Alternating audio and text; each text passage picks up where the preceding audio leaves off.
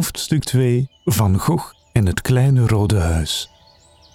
In dit kleine felrode huis, dat contrasteert met het groene en asgrauwe landschap, wonen Jean-Baptiste Denis, zijn vrouw en hun kinderen, aan wie Vincent lesgeeft om de huur te drukken van de kleine kamer die hij boven bewoont. Al gauw doet Vincent meer dan wat er van hem wordt verwacht. Hij neemt actief deel aan het gemeenschapsleven en de sociale strijd van de Bora en neemt bij talrijke gelegenheden het woord, onder andere in het Salon du Bébé, zoals hij aan zijn broer uitlegt in brief 149. Reeds onderscheidene malen heb ik hier gesproken, zowel in een vrij groot, voor godsdienstige samenkomsten opzettelijk ingericht vertrek, als in de bijeenkomsten die men gewoon is s'avonds in de arbeiderswoningen te houden die men het best bijbellezingen noemen kan. Mocht het onder Gods zegen zo geschieden dat ik hier reverans voor vast werd geplaatst, dat zou ik van harte gaarne wensen. Overdag vervult Vincent de verplichtingen van zijn missie door de zieken te bezoeken en bijbelezingen te houden. En in zijn vrije tijd tekent hij. Maar we zijn nog ver verwijderd van de terrassen die hij als oases van licht in een koningsblauwe nacht schilderde. Hij tekent kaarten van Palestina of maakt schetsen van het gezin Denis. Vincents toewijding blijft groeien. En hij wil steeds meer leven zoals de mensen die hij begeleidt. Zo doet hij geleidelijk afstand van al zijn bezittingen en geeft zijn kleren aan de allerarmsten.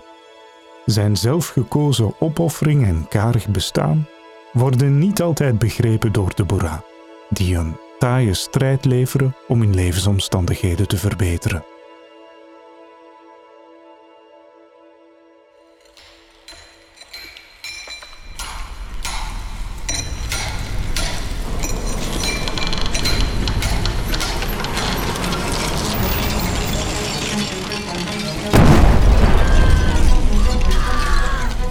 Op 17 april 1879 weerklinkt een explosie in de kolenmijn van Agrap in Framerie. De ontploffing is in de hele regio te horen. Vincent rept er zich naartoe. Hij treft er een echt slagveld aan. Worden levensloze lichamen naar boven gehaald, anderen schreeuwen van de pijn. De jonge evangelist verbijt zijn verbijstering en komt in actie. Vincent beperkt zich geen sinds tot zijn rol als prediker, die bidt voor het zielenheil van de mijnwerkers. Hij verzorgt de gewonden en verscheurt zijn laatste mooie hemden om de wonden van ernstig verbrande slachtoffers te verbinden. 121 doden. Dat is de trieste balans van die vreselijke tragedie die Vincent in brieven aan zijn naasten beschrijft en die zijn vader bijzonder raakt. Zijn vader schrijft aan Theo. Dit vreselijke ongeluk bedroeft mij diep. En ik las net in de krant dat er daarna een staking is uitgebroken. Ik hoop dat Vincent daardoor niet in de problemen komt. Hoe verschrikkelijk toch voor die mensen om zo levend te worden begraven, zonder enige hoop op een tijdige redding. Uit Vincents brieven begrijp ik dat hij, ondanks zijn excentrieke aard, oprecht toegewijd is aan de slachtoffers. En dat zal ongetwijfeld opgemerkt worden door God.